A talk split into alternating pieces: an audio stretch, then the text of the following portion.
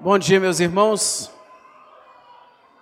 Então, na aula de hoje, se Deus permitir, a gente vai dar sequência na palestra que iniciamos domingo passado, né? Adoração bíblica, adoração reformada, e um assunto mais extenso, e a gente dividiu em duas palestras. Se Deus permitir, vamos encerrar hoje, ok?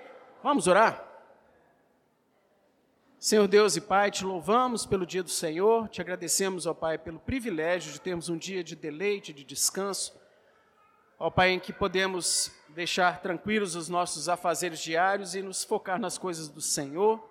Obrigado pela reunião de oração, o privilégio também, ó Pai, de já desde cedo externarmos nossa gratidão, reconhecermos a Tua provisão e botarmos diante do Senhor todas as nossas demandas, desejos, aflições, angústias e pedimos que o Senhor nos atenda segundo a Tua soberana vontade e incline o nosso coração a entender de forma tranquila e agora eu peço ao Pai que o Senhor tenha misericórdia da minha vida nessa aula, da mesma forma para a vida dos irmãos, dando-nos, ó Pai, tranquilidade, sabedoria, para entendermos essa doutrina que trata do culto ao Senhor. Tem misericórdia, perdoa os nossos pecados, oramos em nome de Jesus. Amém. Queridos, da mesma forma que fizemos domingo passado, vou tentar deixar um pedacinho do final da aula para perguntas. E a palestra será de uma forma sequenciada expositiva. Então vamos deixar as perguntas para o final, tá? Retrospectiva rapidão aqui, que a gente viu aula passada, fizemos algumas definições importantes. Das primeiras definições, a diferenciação entre os termos louvor e adoração. A gente mistura muito nos dias de hoje.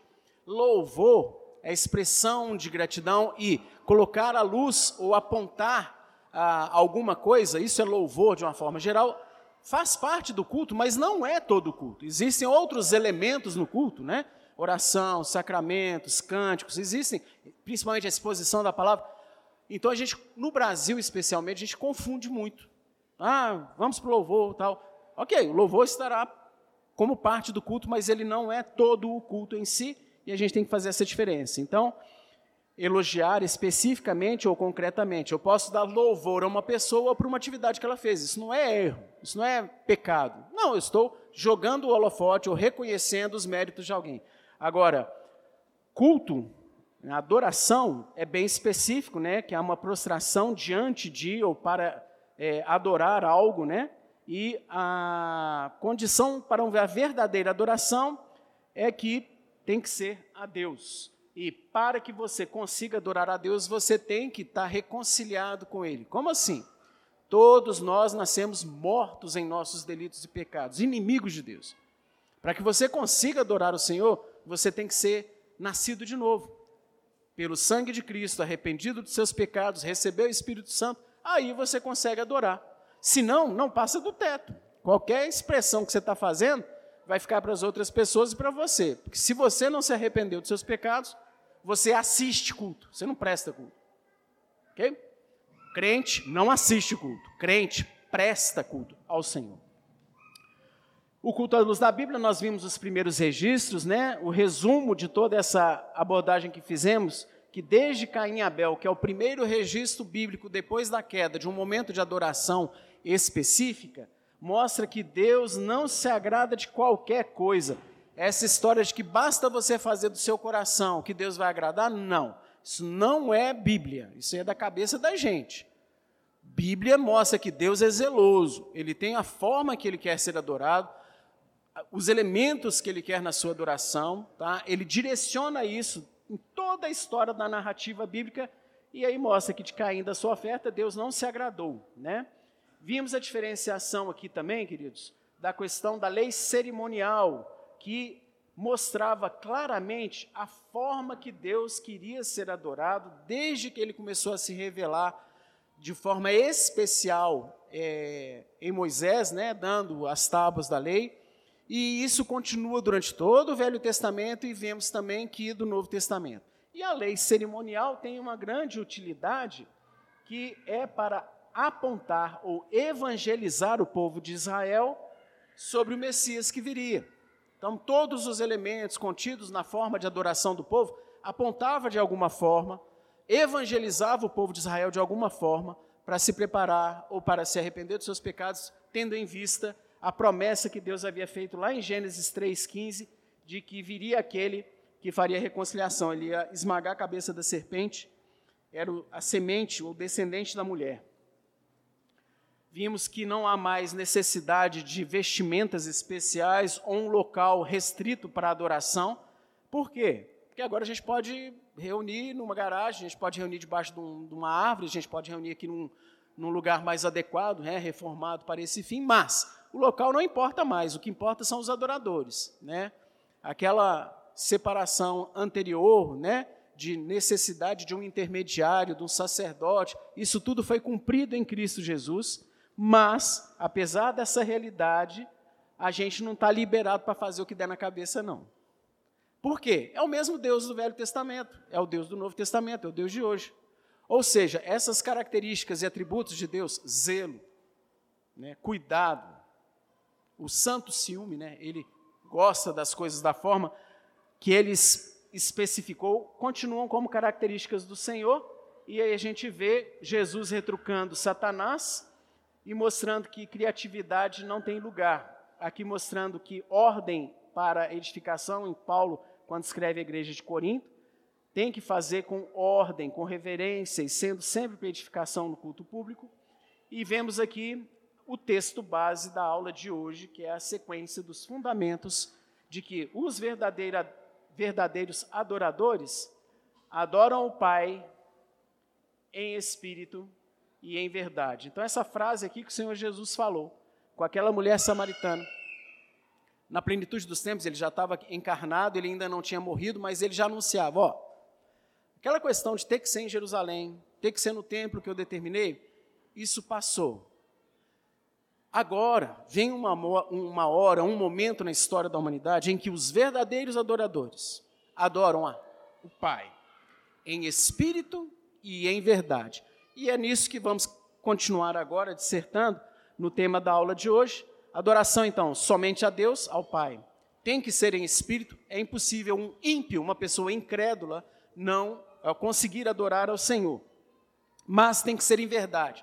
Ah, então é um culto espiritual, deixa, vamos fazer o que quiser, eu tenho que chorar, eu tenho que. Não é isso que a palavra de Deus fala e nós vamos ver. Porque, além de ser em espírito, realmente eu posso me emocionar, eu tenho que, que fazer a coisa com a sinceridade, com devoção, mas tem que ser em verdade, ou seja, pautado pela palavra. Tem que ser uma coisa guiada pelo que Deus prescreve na palavra dele. Ok? Então, paramos aí e vamos tentar concluir o assunto ainda hoje. Então, diante desses três fundamentos, adoração a Deus em espírito e em verdade, nós vamos ver uma, algumas situações, algumas condutas ou comportamentos que contrariam esses princípios e que são inadequadas no culto. Então, são algumas posturas aí que a gente tem que estar atento que não convém. Nós temos que evitá-las, nós temos que estar nos policiando sempre para que a gente não embarque nesses caminhos. Quais seriam? Aquela postura que muitas vezes a gente tem, você não percebe, você adota, né?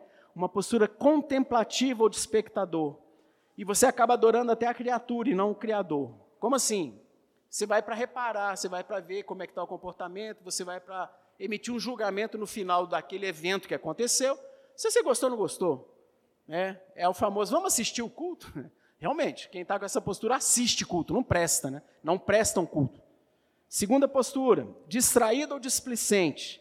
Não é espírito e tampouco é reverente. Você está tão acostumado a vir na igreja, domingo após domingo, domingo após domingo, que você já chega relaxadão, como se estivesse no sofá da sua casa totalmente, né, bem relax mesmo, totalmente irreverente, né? E a última lá, de forma carnal ou irracional, que não é em verdade, é quando você extravasa e dá é, vazão a tudo que você acha que é legal, todas as emoções, tal. Isso é o grande é, motor da maioria das igrejas, principalmente carismáticas, neopentecostais, é você se sentir, né? Você tem que experimentar, você tem que chorar, você tem que ter alguma, alguma coisa de transcendental, externada. E isso bomba. É igual show, né? Aqueles shows que o pessoal fica super emocionado, tal. É muito legal para o show, para esses eventos, mas no culto isso convém? É em espírito, é em verdade, está sendo orientado pela palavra, então Vamos lá, vamos passar passo a passo de todas essas, essas situações aí.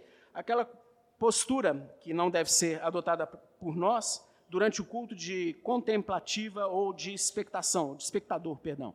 Então, durante o culto público, não convém ficar admirando o apresentador, ou o liturgista, ou o pregador, ou outros elementos que ocorram no culto, sempre naquela de uau, que coisa maravilhosa. Você está adorando a Deus. Por mais bonitão que o liturgo seja, você está adorando a Deus. Você não está lá para ver o cara que está na frente ou o que quer que esteja acontecendo. A Deus. Policie-se. A, a sua adoração, os seus olhos têm que estar no Senhor. Você está sendo distraído por algo que está acontecendo no culto? Minha sugestão, feche os olhos. Fala, Senhor, Senhor, por favor, receba essa adoração. Feche os olhos. Está sendo distraído? Está tá com dificuldade? Feche os olhos. E escute ou participe de alguma outra forma. Cuidado, tudo que tira a atenção da gente, tudo que tira o foco da congregação, da centralidade do Senhor no momento da adoração, dificulta a adoração. Por mais legal que seja, por mais de entretenimento que forneça, por mais que a igreja fique caladinha vendo, se está tirando o foco de Deus, dificulta a adoração. Só silêncio não significa que está adorando ao Senhor, não. Às vezes está em silêncio porque está tão encantado com o que está sendo manifestado ali. Lembramos que todo e qualquer dirigente, o liturgista, é um mero pecador que está ali na frente. Não lhe pode ser destinada qualquer honraria, admiração ou glória no culto público. Se você for um dirigente aqui, tem muitos irmãos que participam né, da direção do culto como liturgistas. Se você for dirigente, quanto menos moda você inventar, melhor. Siga de forma simples a liturgia proposta. Nós sempre recebemos a preparação da liturgia pelo pastor. Siga esses passos. Tudo na liturgia da Igreja Presbiteriana Peregrinos aponta para a palavra que será ministrada, os textos, os cânticos, as orações vão tudo direcionando no sentido de nos prepararmos para ouvirmos a voz do Senhor. Nós adoramos, nós louvamos, nós participamos e ouvimos Deus nos falando. Isso tudo é culto ao Senhor. Temos que estar atentos para esses elementos. O liturgista deve ser apenas um instrumento facilitador da adoração congregacional. Devemos adorar ao Pai somente. Tem várias situações que nos induzem a, a essa postura de espectador e que não convém no culto público. Né? Então, por exemplo, shows, eventos e apresentações. O pessoal gosta muito de fazer isso no Brasil, especialmente, durante o culto. Né? As apresentações, os shows tal e não tem participação congregacional. A congregação fica sentada e na expectativa do que vai acontecer. Né? Muita técnica, muita elaboração, tal, mas os irmãos assentados e assistindo aquele momento do culto.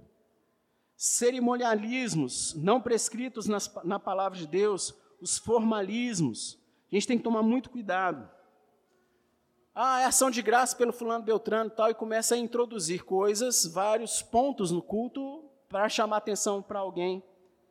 Devemos diferenciar as coisas. Show, apresentação e várias outras atividades são agradáveis, a gente gosta de participar e de assistir esses eventos, são populares, elas não são erradas em si, não são pecado necessariamente, mas não são adequadas no culto. Tais apresentações tornam os demais que estão no mesmo ambiente meros espectadores, se não há uma participação congregacional neste determinado elemento que está sendo inserido durante o culto. Existem ocasiões oportunas para os usos desses recursos. Trabalho, projeto, evangelismo, promoção de algum evento, uma confraternização, não são errados em si. Mas a gente tem que tomar cuidado, principalmente nós presbiterianos, né? A igreja presbiteriana é danada para se equivocar de misturar as coisas. Então, podemos fazer. Esse aqui é um projeto lá da Sexta Igreja, chama Conexão. Esse é uma tarde que teve de encontro das crianças na igreja da Pampulha. Esse aqui é um encontro da família também, que foi no Ebenezer. Que bênção! Vamos fazer. São muito legais. Confraternização, alegria, congraçamento, brincadeiras, apresentações, mostrar um, um talento que você tem, sem problema. Mas não no culto. O culto centro ao Senhor. O culto é um momento de nós congregacionalmente, numa assembleia solene, sermos dirigidos na adoração ao Pai somente. Tudo isso aqui, gente, é muito legal, não há problema, desde que seja no momento certo, não no culto. Podemos fazer, podemos nos divertir, podemos nos preparar muito para esse tipo de apresentação, mas temos que tomar esse cuidado. Ah, César, mas o objetivo, quando eu faço isso durante o culto, é atrair as pessoas que não conhecem a Deus. Deus não precisa da sua ajuda para alcançar os eleitos. Deus não precisa. Culto a Ele. Convide um amigo, sem persuasão. Ah, vamos lá na peregrina porque tem ar-condicionado. Não faça isso. Convide o seu amigo. Convide o vizinho, convide o colega de trabalho. Não é porque tem um ar-condicionado. Ah, porque tem lanchinho depois. Não faça isso. Convide-o, simplesmente convide-o. Assim, ó, creio que você vai ser impactado no que vai ser falado durante o culto. Fale das verdades, fale das, dessa coisa. É um momento muito precioso. Creio que vai fazer bem para você. Pronto, essas verdades você deve falar. Mas não tenta persuadi-lo com coisas legais que acontecem aqui. Ah, o pastor é um cara muito joia. Poxa, tudo bem que o Bruno é um cara muito joia, mas o motivo dele vir aqui não tem que ser o pastor Bruno. É o Senhor que vai estar recebendo uma adoração do povo dele e essa pessoa vai ser edificada provavelmente. Outra situação perigosa dentro da IPB, principalmente na presbiteriana do Brasil, são homenagens, honrarias e louvores aos homens, mulheres, crianças. A gente é danado para pegar no culto e fazer dia de fulano, dia de Beltrano, aniversário de Cicrano, durante o culto. Aí eu chego, presbítero João, hoje está completando 75 anos formado.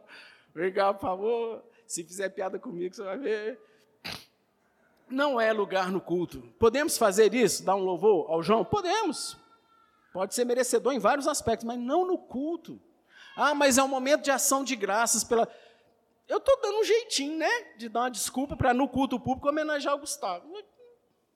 Faz isso na casa dele, ou no acampamento, ou num sábado, em outro lugar beleza. Mas não no culto. Por quê? Eu tiro o foco do Senhor e boto foco no fulano, na beltrana, no ciclano, nos pequenininhos, né?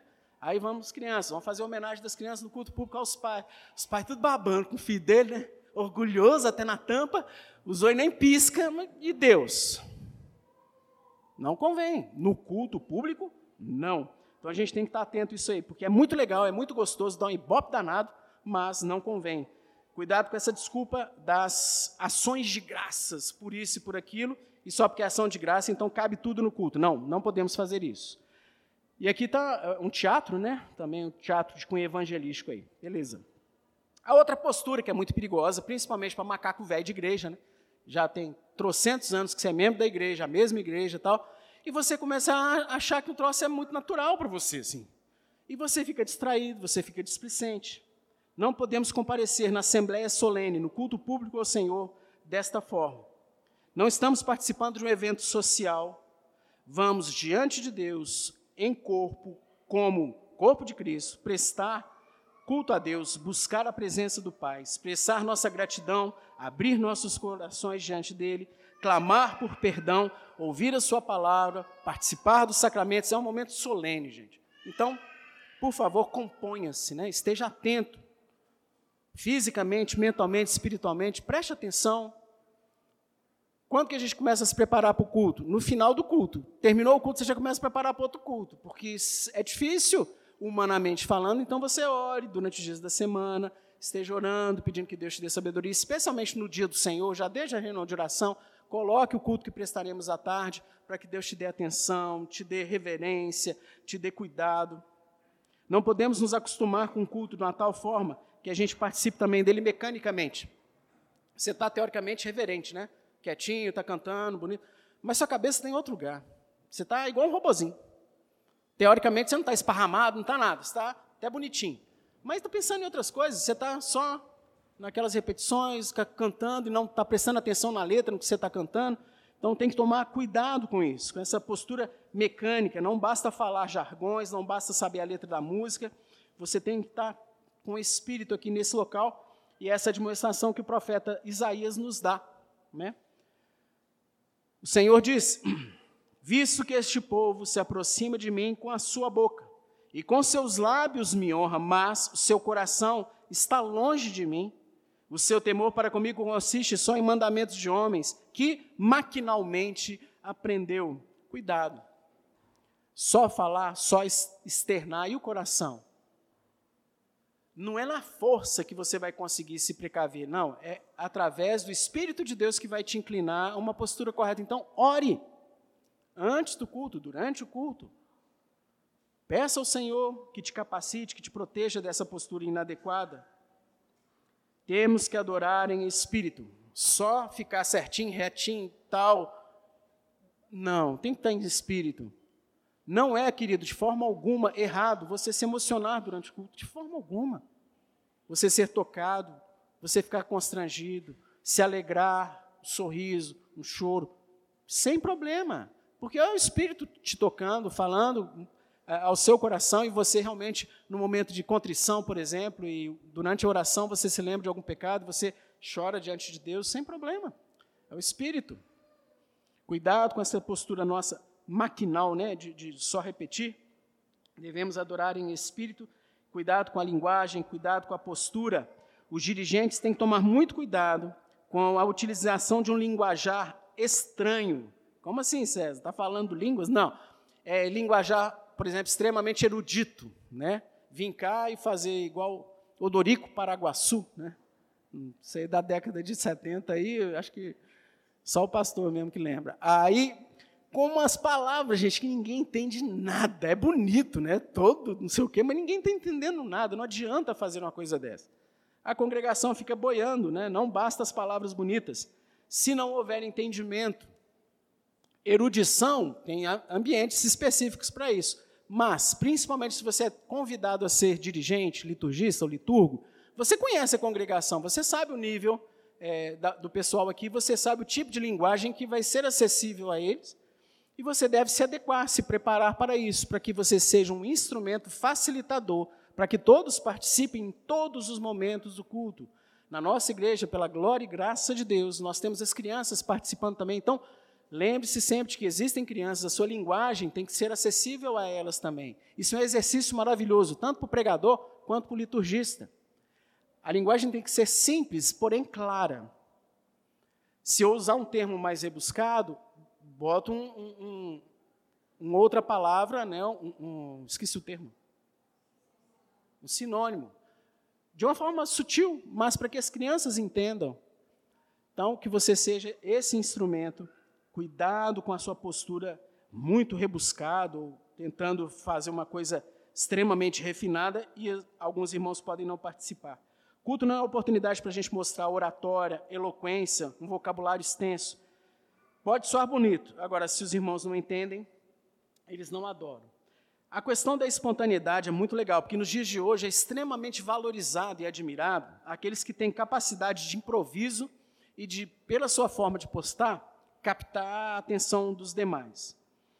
E, supostamente, quando se faz isso, você improvisa, vai falando das coisas que dão na cabeça na hora, você está dando liberdade ao espírito. Isso aí a maioria das igrejas falam assim.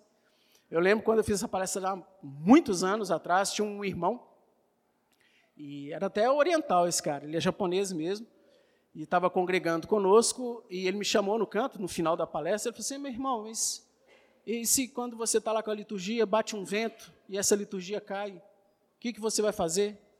Você não vai dar liberdade ao Espírito? Eu falei, não, meu irmão, eu abaixo e pego a liturgia. Ué, né? A liturgia caiu no chão. O que você vai fazer? Eu abaixo, pega a liturgia e continuo. Tranquilo. Porque fala que não dá liberdade ao Espírito. É interessante, né? Quando a gente baixa o nível de Deus, ou baixa o nível do Espírito, como se dependesse da nossa boa vontade, da nossa autorização, para que ele agisse no meio da igreja, para que ele agisse no culto, para que ele agisse em algum evento. A Bíblia fala um negócio bem diferente, né? O Espírito definitivamente não precisa de sua autorização para fazer nada. Cabe a você obedecer. Cabe a você seguir o que Deus prescreve. Agora, fazendo você isso ou não, pode ficar tranquilo, Deus vai continuar agindo. Ainda que seja uma forma disciplinar, ele agirá. A palavra é muito clara, né? João capítulo 3, versículo 8. O vento sopra onde quer, está falando do Espírito. Ouves a sua voz, mas não sabes de onde vem, nem para onde vai. Fique tranquilo, apesar de ser simples, reverente, ordeiro, sem gritaria, sem bagunça, o Espírito está agindo. Barulho não é, não é sinônimo de ação do Espírito. Choro descontrolado, isso não é sinônimo de atuação do Espírito. Isso é uma invenção nossa, invenção humana, de que isso é a chancela, é o carimbo de que, olha, esse culto foi abençoado, está todo mundo chorando, está todo mundo, às vezes, está tão ruim a exposição, o povo está até chorando.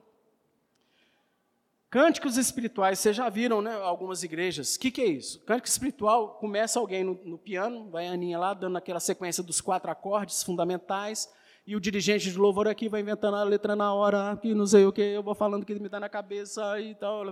É o cântico espiritual, não tem letra, e eu, na minha criatividade e conhecendo os novos acordes, eu tenho um ouvido bom, eu vou fazendo um cântico espiritual, a igreja também, e todo mundo cantando alguma coisa diferente e tal parece um mover. E é um perigo isso, porque a chance de eu, César Miranda dos Santos, falar bobagem de improviso é enorme. Eu tenho as manhas, principalmente quando eu empolgo na brincadeira, para falar bobagem é isso aqui. Uma coisa é a gente aqui nesse ambiente descontraído, estou com vocês tal, e eu falar alguma coisa de uma forma. Culto público, gente, não é momento de jeito.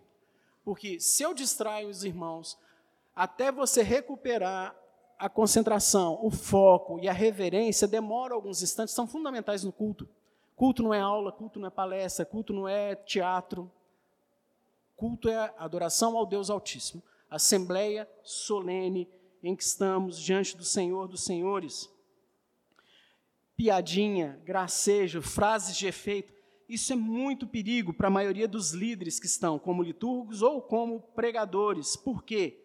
Porque é muito legal. É muito legal fazer isso.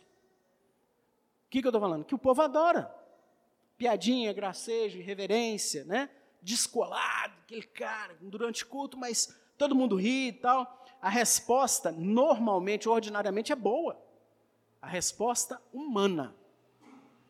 Pragmaticamente, né, é, o efeito visual é, mas eu estou chamando atenção para mim, para a minha capacidade é, de criatividade, para a minha oratória, para a minha eloquência, e o foco do Senhor está sendo desviado para mim. Então, irmãos que participam dos momentos de direção, cuidado, reverência, a terça liturgia, quanto menos você aparecer, melhor chamar a atenção sempre para a palavra do Senhor, para o Senhor da palavra, com reverência, com clareza, sem ficar fazendo esses recursos que dão ibope, sim, o pessoal gosta, todo mundo acha um barato, mas não são convenientes. Vai ser ressaltada a sua capacidade, alguns atributos que você tem, carisma. Você vai se sentir muito confortável de ver a resposta, até a linguagem corporal da congregação, né? O palestrante ou o pregador vê a linguagem corporal. O pessoal, tá, não sei o que, fala, ah, tá gostando. Aí o cara empolga. Vê que está rindo, vê que todo mundo está com os. E empolga. Então a gente tem que tomar muito cuidado com isso. É difícil, é uma coisa muito delicada. Então, liturgistas, preparem-se em oração, estudem a liturgia com, com carinho, estudem os textos, com muita reverência, ore, ore, ore o risco de eu falar bobagem nesses improvisos, nessa espontaneidade, é grande. É grande. Ah, mas pode dar certo. Pode. Culto público não é hora de arriscar. Então vamos fazer um negócio? Vamos na simplicidade, na objetividade, na clareza e na participação congregacional em todos os momentos do culto, para evitar o risco de fazer algo que é indevido diante do Senhor. A congregação sempre deve se lembrar que está numa assembleia solene, na presença de um Deus santo. A gente esquece, por causa da nossa, do nosso momento na história da redenção, o acesso que temos a Deus, de, da gravidade que era no Antigo Testamento, antes da vinda do Messias. Você se lembra, gente?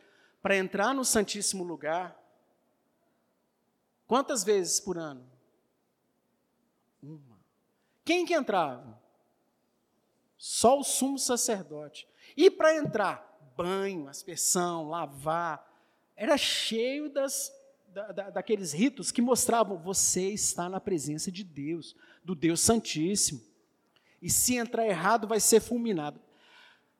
A santidade de Deus piorou? A santidade de Deus foi perdida com a vinda do Messias? Não. O nosso acesso está mais pleno, a reconciliação plenamente estabelecida pelo sacrifício de Cristo, mas você continua na presença de Deus. Não é local de reverência. Não é local de você ficar jogado, relaxado, displicente. Cuidado. Assembleia solene. Essa postura é muito comum. Você não se prepara no sábado e no próprio dia do Senhor, faz trocentas coisas no dia do Senhor, chega no culto cansado, com sono. Vale muito para os nossos filhos também, tá? A maioria aqui tem muito menino. Põe seus meninos para descansar, para não chegar no culto ficar querendo dormir o culto, todo culto. Ah, César, mas é lactente. Gente, bom senso. Dependendo da fase, da idade da criança, um neném recém-nascido, lógico, ele vai dormir. Isso é é o, é o normal do neném, né? ele dorme quase o dia inteiro. Mas, crianças um pouquinho maiores, você consegue botá-las para descansar em casa e tentar que elas fiquem mais assentadas durante o culto. Dormindo, brincando, joguinhos, coisa para distrair. Cuidado. Você tem que ensiná-la a se portar no culto. Dependendo da faixa etária, bom senso, pode pegar no colo, pode deixar brincar com o seu brinco, tudo bem mas você propositalmente sempre trazer seu filho, desde, desde que ele nasceu, com esses artifícios todos e nunca abrir mão deles, você não estará educando seu filho a se comportar na Assembleia Solene. Ele tem que ser ensinado, assim como nós também. Essa falta aqui é sensacional. Né? Se você está muito cansado, você não está conseguindo se preparar adequadamente para o culto, você chega aqui esbudegado, vai ser um Bill Clinton 2. Ele foi na igreja e o cara dá uma dormida lá no, no naquelas igrejas que tem o, os assentos para oficiais, né? Ele fica atrás do pregador e. Oh, coisa linda. Tá? Dormiu com força. Então a gente tem que estar atento para não entrar no de Bill Clinton. Ficarmos participando do culto, atentos, despertos, hidratados, alimentados. Tá? Essas são, são coisas interessantes. Então, faça o seu lanchinho após o culto. Antes do culto, você já tem que estar alimentado, você já tem que estar bem. Chegar aqui varado de fome, sofre. Ai, gente, tomara que acabe logo para participar do lanchinho. Não está certo. Venha hidratado, venha alimentado. As crianças, preferencialmente, ficar com os pais. Na nossa igreja, menino é mato, né? Tem muito. Às vezes, o pai estará aqui na liturgia e a mãe vai estar sozinha. Oficiais, presbíteros e diáconos, especialmente os diáconos. Vamos ficar atentos para a gente oferecer ajuda. Às vezes a mãe está sozinha, vai precisar de ajuda, né? Às vezes você só assenta do lado, o menino já dá uma aprumada, né? Tem nove meninos, você senta lá na ponta, e os oito vão ficar olhando para você e já dá uma. Então oferece ajuda para a mãe, oferece ajuda para o pai, né? às vezes um está doente, alguma coisa assim, mas preferencialmente ficar com o responsável para que eles se portem bem no culto, né? no limite dele, na capacidade dele, mas devem sempre ser orientadas, instruídas e ensinadas a se comportar. Os namorados, ou aqueles que estão na corte, reverência. Culto não é lugar de ficar abraçando, alisando, sentam um do lado do outro sem problema nenhum, mas portem-se com reverência. Na nossa igreja isso é mais tranquilo, mas é algo importante falar, porque tem muito comum em algumas igrejas, o pessoal senta até no fundão tal, e, nossa, parece até cinema, né? terrível.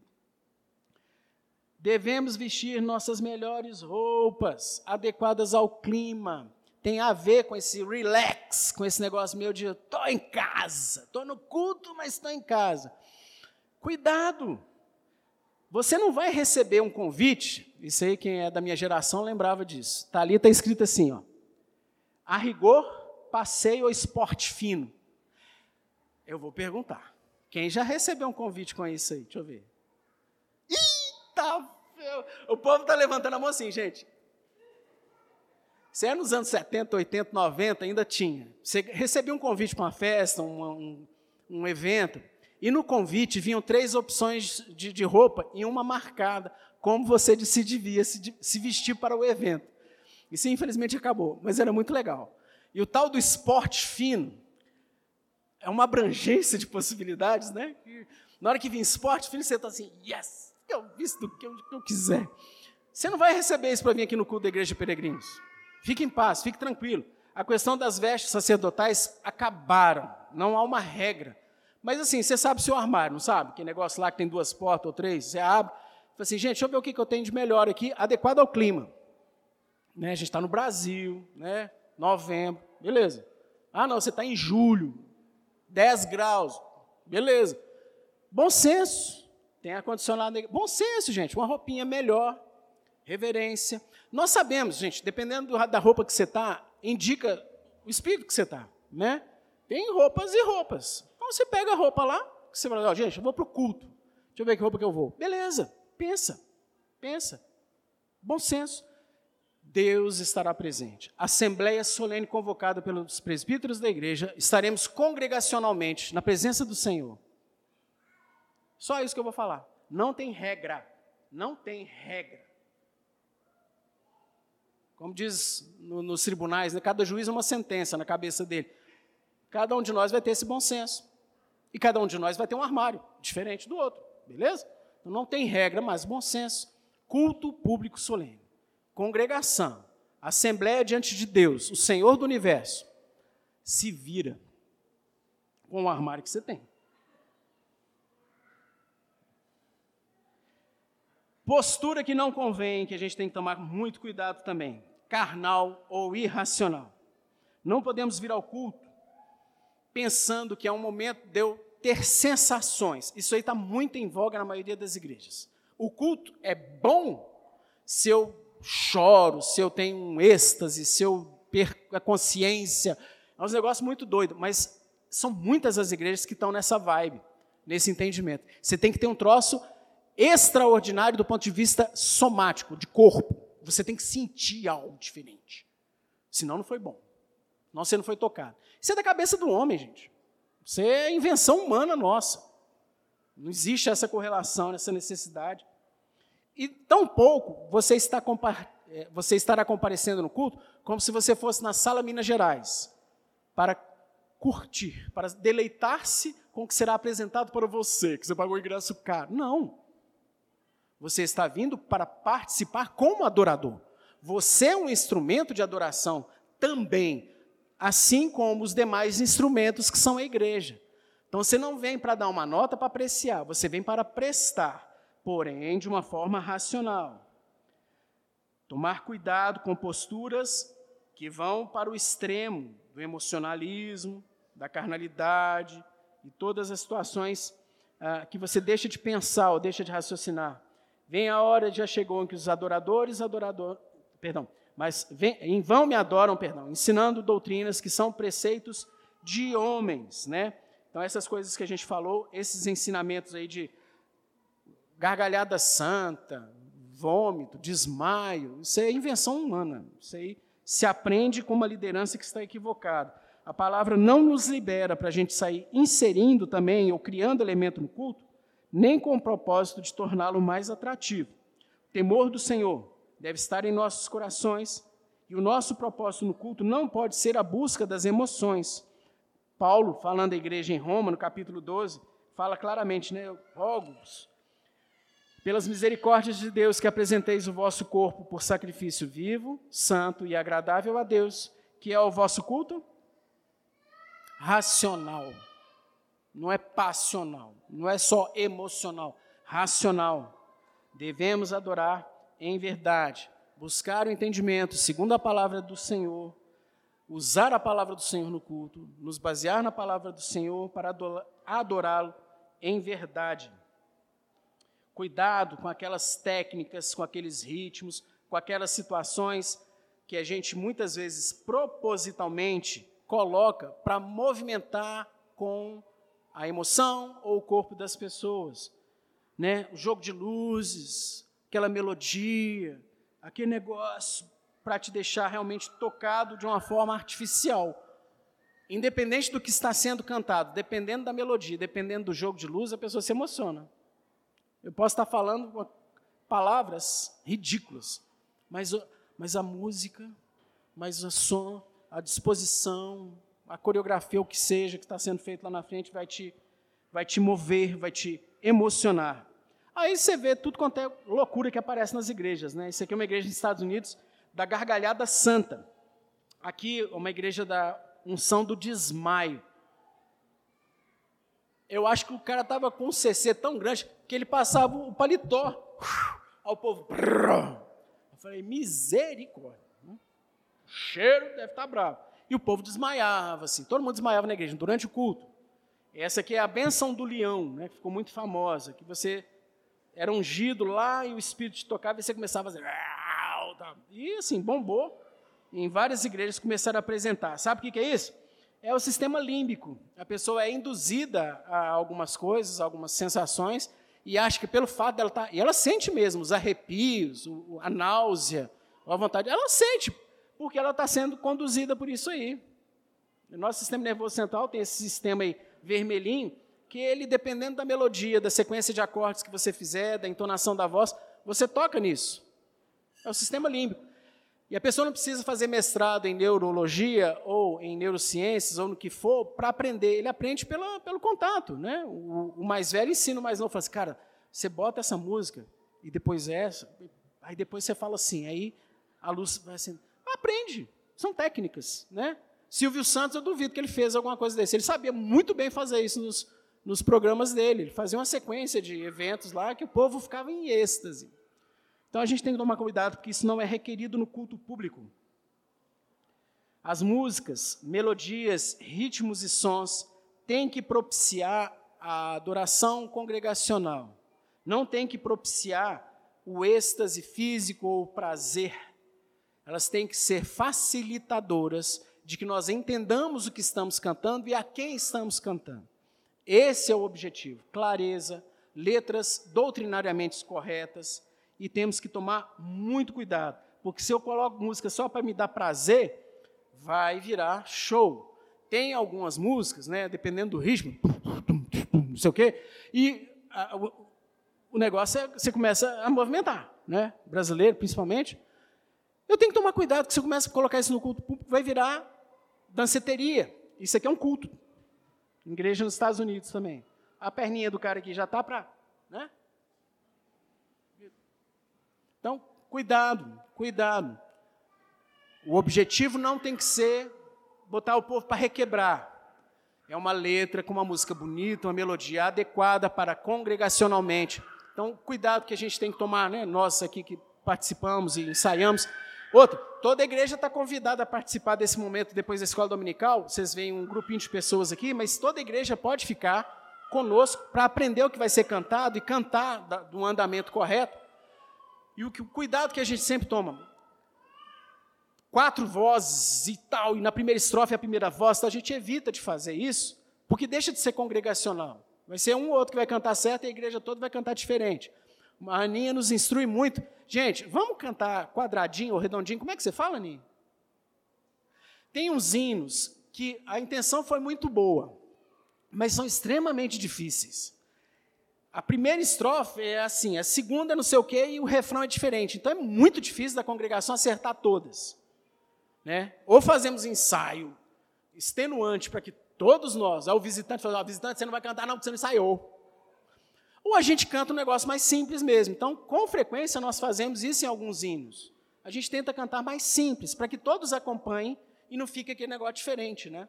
Ah, mas não pode fazer divisão? Claro que pode fazer. Você sabe uma outra voz, você cantando aí sentado, ou quem quer, pode cantar, mas a condução congregacional sempre tentará ser da forma mais simples e fácil, para que todos possamos cantar. Né?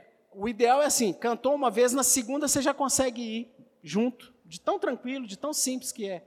Tem umas músicas, gente, louvores mesmo, é, musicados, são maravilhosos, mas tem que ser cantor para cantar. Não tem que ser, qualquer um não canta, não. Tem umas músicas aí tão, tão difíceis, tão rebuscadas, que tem que ser cantor.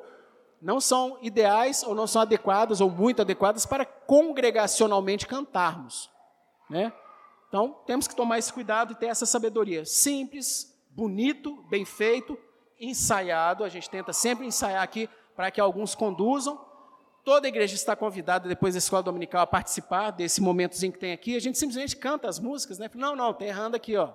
Aqui só repete uma vez ou duas. A gente vai aprendendo juntos, mas a igreja toda está convidada. Não tem grupo de levitas aqui na Peregrinos, não, tá? Todo mundo canta junto. Ok. E quais instrumentos usar? A Bíblia não fala. Simples assim. Dependendo do país onde você estiver, dependendo do momento histórico onde você estiver, o instrumento pode ou não ser adequado. O que a gente não pode ficar é achando que a falta ou um instrumento a mais é melhor ou pior. O que, que eu estou falando? Simplicidade da adoração e adoração congregacional. Ah, Deus colocou na igreja peregrinos um irmão ou irmã que sabe tocar piano, um irmão ou irmã que sabe tocar isso, aquilo. Ótimo! Mas e se eu tiver na igreja que ninguém sabe tocar nada? O culto vai ser pior se for tudo a capela? Não vai. Não vai. O que eu não posso é forçar a barra. Não tem ninguém que tenha esse talento musical.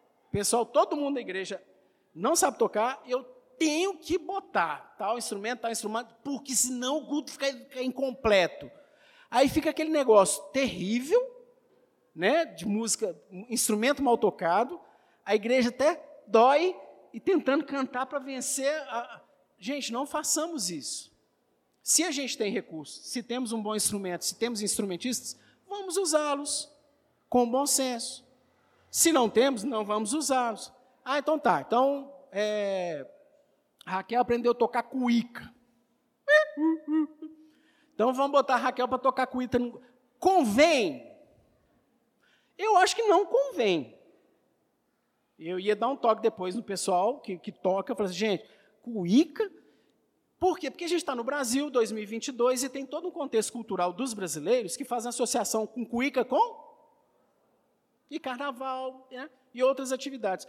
Pode ser que num outro país aí, Escandinávia, eles botam a cuíca lá de uma forma que para eles, gente, que, que coisa sóbria, beleza? Nada contra a cuíca na Escandinávia. Mas no Brasil não convém. Olha que legal. Tem um instrumento super erudito, né? Não é esse aqui não, esse aqui é piano é o cravo. É cravo? Cravo. Órgão e cravo, tem os dois. As primeiras utilizações do órgão e cravo eram em ambientes como Coliseu, no momento de confronto entre homens e feras. Eles tocavam de tubos e não sei o quê. Olha que interessante, faz o resgate da história, e você vai ver que para uma igreja é, é, naquele contexto histórico, nas primeiras décadas, convinha que tivesse um cravo durante o culto? Não. A associação que eles iam fazer é com os irmãos que estão sendo martirizados. Hoje, pô, legal. É bonito o instrumento. O órgão, o cravo, o piano. Porque estamos distantes historicamente e não fazemos essa associação. Temos alguns hinos nossos que são lindos, que são traduções de músicas que eram utilizadas. Alguns hinos que a gente canta são é, hinos de nações. E dependendo do momento da história, por exemplo, 1944, 43, Segunda Guerra Mundial, tinha alguns hinos que a gente canta que não convém que a gente cantasse, porque eram hinos de nações inimigas. Bom senso, né? A liderança tem que ter esse bom senso, esse tino, tá?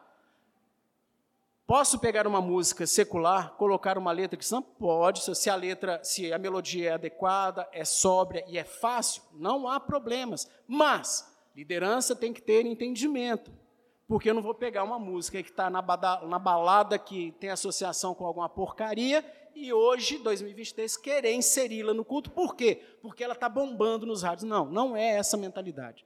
Não convém que se faça isso. Ok?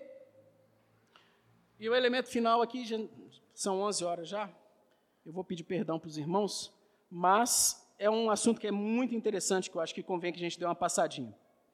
A maioria das igrejas, queridos, tem abandonado a prática de se preparar orações para o culto, ou você é, gastar algum tempo entendendo é, o momento da oração que você está sendo convidado a fazer para se preparar para fazer essa oração. Por quê? Tinha-se um receio na igreja reformada de associar isso com reza, né? com aquelas homilias de você sempre fazer a mesma oração em todas as missas, né? que é um novo sacrifício. Com medo de fazer isso, muitas igrejas perderam essa prática que alguns irmãos reformados tinham. Então, Calvino, em 1542, ele tinha um livro que ele publicou de liturgia, e haviam orações escritas para que o dirigente pudesse conduzir a congregação em assuntos específicos de oração, louvor, gratidão, confissão de pecados, tal. Havia orações que alguns irmãos poderiam utilizar. vai ser lançado agora em 2022, também do pastor Everton Tokachik, Adorando com o Povo de Deus. E existem várias transcrições de materiais que Calvino confeccionou, que vão ser muito edificantes. Aguardem, esse aí não saiu ainda não. Já saiu um pastoreando o rebanho de Deus, mas adorando com o povo de Deus vai sair agora, se Deus permitir. O diretório de culto de Westminster coloca da seguinte forma: ah, é, é lícito, é conveniente que haja orações por temas específicos que sejam conduzidas pelo liturgo durante o momento do culto público solene. Então, isso aí, nos nossos símbolos de fé, a gente não adota o diretório de culto, tá? Mas naquela Assembleia de Westminster, um dos materiais que eles confeccionaram foi isso aí, um diretório de culto. Dicas e orientações para o culto. E nesse diretório tinham orações que poderiam ser lidas pelos irmãos na condução do culto. Então, algumas dicas práticas aí para os irmãos que participam da direção do culto aqui na Peregrinos. As orações espontâneas são uma bênção, são muito bem-vindas. Elas não são nem melhores nem piores do que orações que possam ser preparadas. Então, quando o pastor te passar aquele zap zap, dirigente, normalmente quem vai dirigir a liturgia é informado pelo pastor, lembrado, né, de fato que já existe uma escala de que ele vai. Pega a liturgia, já defina, se você puder, os irmãos que vão fazer oração em determinado momento, dá um toque nele, para que abra-se a possibilidade desse irmão que vai participar de uma determinada oração se preparar com antecedência. Não necessariamente fazendo uma oração escrita, mas sabendo do que ele vai orar e durante os dias ele pensar no que ele vai orar. Uma coisa que a gente tem perdido, que o pastor Bruno até nos chamou a atenção numa reunião passada aí do conselho, é usar os salmos, usar a Bíblia nas nossas orações. Para eu fazer isso, é bom que eu me prepare, né? Para que eu pegue, o César vai fazer oração de invocação. Gente, então, deixa eu, deixa eu ver os textos aqui, ver algum, alguma palavra do Senhor que tem a ver com isso. Posso copiar, posso deixar a página da Bíblia marcada, para que eu me prepare para conduzir a igreja em oração de uma forma pautada e cheia das Escrituras.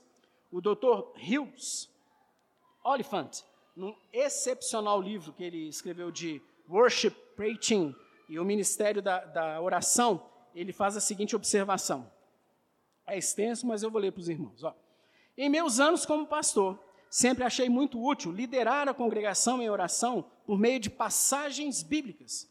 Tentei modelar as minhas orações em exemplos bíblicos e pensá-los no vocabulário bíblico as Escrituras nos dão uma linguagem de oração muito definida. E aqueles que têm a responsabilidade de liderar a igreja em oração serão sábios em estudar essa linguagem de oração, meditar nela e adaptá-la às suas congregações. É quando fazemos esse tipo de coisa que a nossa adoração é verdadeiramente bíblica. Gente, vamos orar a palavra. Vamos conhecer a palavra. Vamos procurar textos e usar esses textos nas nossas orações. Concluindo, modo aceitável de adorar a Deus é instituído por Ele mesmo, limitado por Sua vontade revelada, e não deve ser adorado segundo imaginações e invenções dos homens ou sugestões de Satanás, nem sob qualquer representação visível ou qualquer modo não prescrito nas Santas Escrituras. Isso aqui é a Confissão de Fé, capítulo 21, que trata do dia do Senhor e do culto.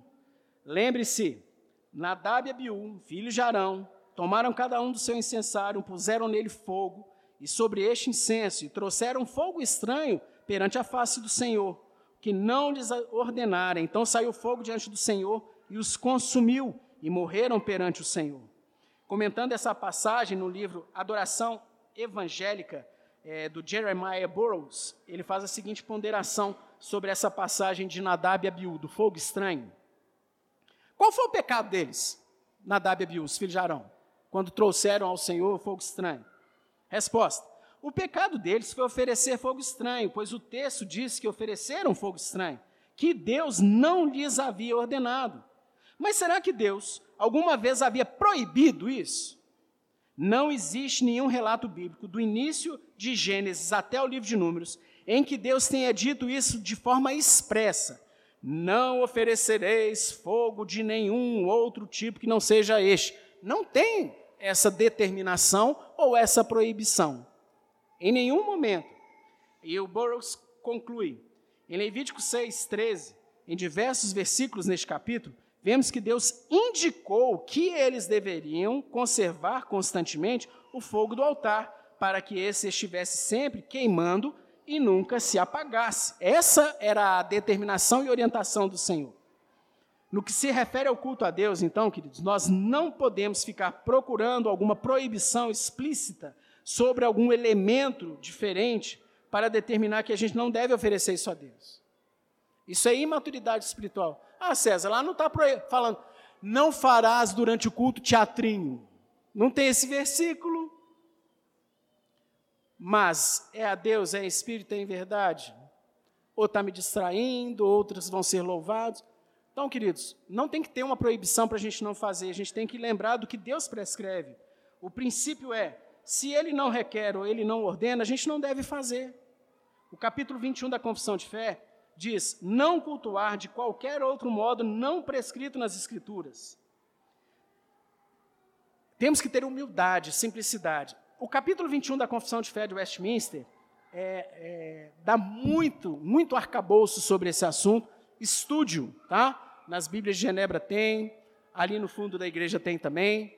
Confissão de Fé de Westminster, capítulo 21, e dá muita instrução nesse sentido, tanto do dia do Senhor quanto do culto público. E, resumindo então essa aula de hoje, a gente tem que tomar cuidado para não achar que culto é só louvor, é só música. Não, culto é muito mais que isso. É um momento singular que também tem louvor, mas não é exclusivamente louvor. O mesmo Deus do Antigo Testamento é o Deus do Novo Testamento e o mesmo Deus de 2022, que é zeloso, cuidadoso. E ele não aceita qualquer coisa só porque você está fazendo com sinceridade do seu coração. O zelo é o mesmo. E os verdadeiros adoradores adorarão ao Pai em espírito e em verdade. Tudo aquilo que traz a adoração, o foco, o louvor para outro que não seja Deus, deve ser evitado. Outro momento que chama a nossa atenção mais do que o Senhor deve ser evitado. Em espírito, não adianta fazer as coisas mecanicamente, fazer bonitinho, cantar afinadinho e estar tá com a cabeça em outro lugar. Estou sentadinho, o pastor está pregando, está expondo as escrituras, eu estou olhando para ele, mas estou pensando em. Não pode. Tem que ser em espírito. E finalmente, procurando encher nosso culto da palavra de Deus, buscando na palavra de Deus as diretrizes, direcionamentos e a forma que Deus quer ser adorado, para que Ele aceite a nossa adoração. E é isso aí. Até daqui a pouco, no culto público ao Senhor. São 11h10, mas alguém tem pergunta? Porque eu sou muito bonzinho. Você não pode perguntar, não, você não estava aqui? Mané. Ah. Pode falar, Simon. Peraí, peraí, está chegando o microfone. A pergunta é mais uma, acho que uma curiosidade mesmo, que eu queria saber. Peraí só um pouquinho, fala mais claro que está tá difícil ouvir. Minha pergunta é mais uma, uma curiosidade mesmo em relação ao Curiosidade. Ah. Isso. É, as igrejas que, algumas igrejas fazem isso, né? Que elas mudam a liturgia, né? Do, das pregações, das exposições bíblicas, é, por causa do calendário secular, tipo assim, Dia dos Pais, vamos fazer uma pregação agora para os pais, né? focado em como os pais devem educar seus filhos, ou coisas do tipo. Como que isso deve ser enxergado? Isso é algo... Pergunta do Simon, então. A gente tem na Igreja Presbiteriana do Brasil uma tradição de um calendário litúrgico, tá? Dependendo do momento do ano, dependendo do domingo que é, eu vou fazer um culto pensando em... Já respondi. Eu vou fazer um culto pensando em... É algo, algo diferente do Senhor. É no papai, é na mamãe, é no. Ah, tem problema eu me lembrar disso durante o ano? Não, mas faz no sábado, faz na sexta, no culto. Porque a chance de eu focar nisso, e se alguma coisa dá errado, gente, na apresentação, ou nesse momento, né, é terrível. Todo mundo fica. Ah. Assim, então, temos que tomar cuidado, porque eu entendo que esse tipo de evento no culto público é um facilitador para dar errado, para que eu tire o foco do Senhor e bote em alguma outra coisa que não o Senhor. Beleza? Mais alguém? E se você for numa igreja que está tendo esse evento, querido, tenha plena ciência, peregrinos, onde for, nunca o culto será perfeito. Então que você, humildemente, fale, Senhor, que eu consiga te adorar e esforce-se ao máximo para durante este culto você lembrasse do Senhor, focar no Senhor, tirar a crítica que você está fazendo, poxa, que igreja. Não, feche seus olhos, foque na palavra, esteja em oração, tente cultuar da melhor forma possível.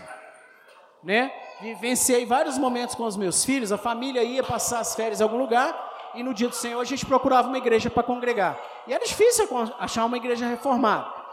Aí todo mundo ficava se remexendo no banco, né? Porque ainda acontecendo isso. Assim, galera, baixa a bola. Tente cultuar. Tente cultuar. Cheio de.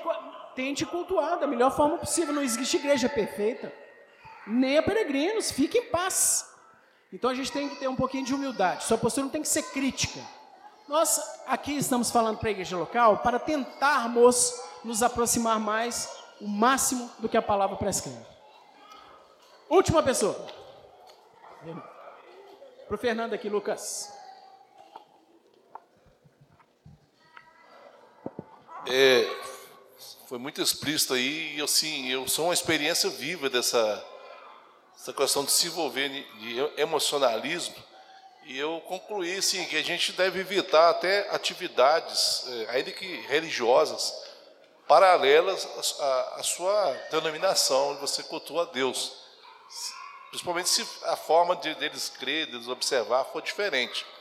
Eu, na minha adolescência, eu comecei a frequentar algumas atividades durante a semana, bem diferente da, da presbiteriana, e um grupo é, baseado no Atos começou a falar em é, me ensinar sobre questão de línguas estranhas. E entrando naquele momento de emocionalismo, e eu acabei caindo, né? Me empolgando, né? Enchido o espírito, né? E eu tive uma decepção muito grande depois. Eu comecei, comecei a olhar defeitos na primeira igreja, onde eu era membro, o culto está bem morno, né? E aí comecei a frequentar outras igrejas, e às vezes eu não estava sentindo a mesma emoção que eu senti naquela época que eu fui batizado com o Espírito, né? Que, que eles falam, e eu acabei saindo da igreja. Eu fui buscar, buscar emoções no meu coração em outros movimentos aí fora. Então Excelente isso é muito palavra, perigoso. Se a igreja tenta observar esse princípio que o Senhor Jesus coloca em João 4, adorar a Deus em espírito e em verdade, você pode ir no país que for, na cultura que for, que haverá uma similaridade no culto da peregrinos dessa igreja lá, que é congregacionalidade, é participação do culto de todo mundo, reverência, clareza e simplicidade. Ah, mas o instrumento lá é cuíca, é um birimbau, sei lá o que. Sem problema, porque você está na África. Ah, na outra é um órgão. Eu não estou falando de circunstâncias de culto desse, ah, lá uma tem microfone, na outra não tem microfone, sem problema. Depende da situação econômica da igreja, depende do país que ela. Agora, os outros elementos de oração, cântico, pregação da palavra, sacramento, vai ser muito parecido por causa dessa simplicidade que o Senhor nos dá. E tudo com reverência, racionalidade para a glória de Deus, não dos homens. Beleza? Vamos terminar com uma oração. Feche seus olhos, baixe a cabeça. Senhor Deus, nós te agradecemos pelo dia do Senhor mais uma vez e agradecemos pelas aulas de escola dominical que o Senhor nos tem privilegiado aprender aqui na Peregrinos. Obrigado pela vida das crianças, obrigado, Pai, por todos que estão se achegando também. E que o Senhor nos dê, ó Pai, sabedoria para a guarda do dia do Senhor, no restante dele, preparando-nos para a adoração, culto público solene que prestaremos ao Senhor hoje à tarde. Tem misericórdia das nossas vidas, perdoa os nossos pecados. Nós oramos, Senhor, em nome de Jesus. Amém.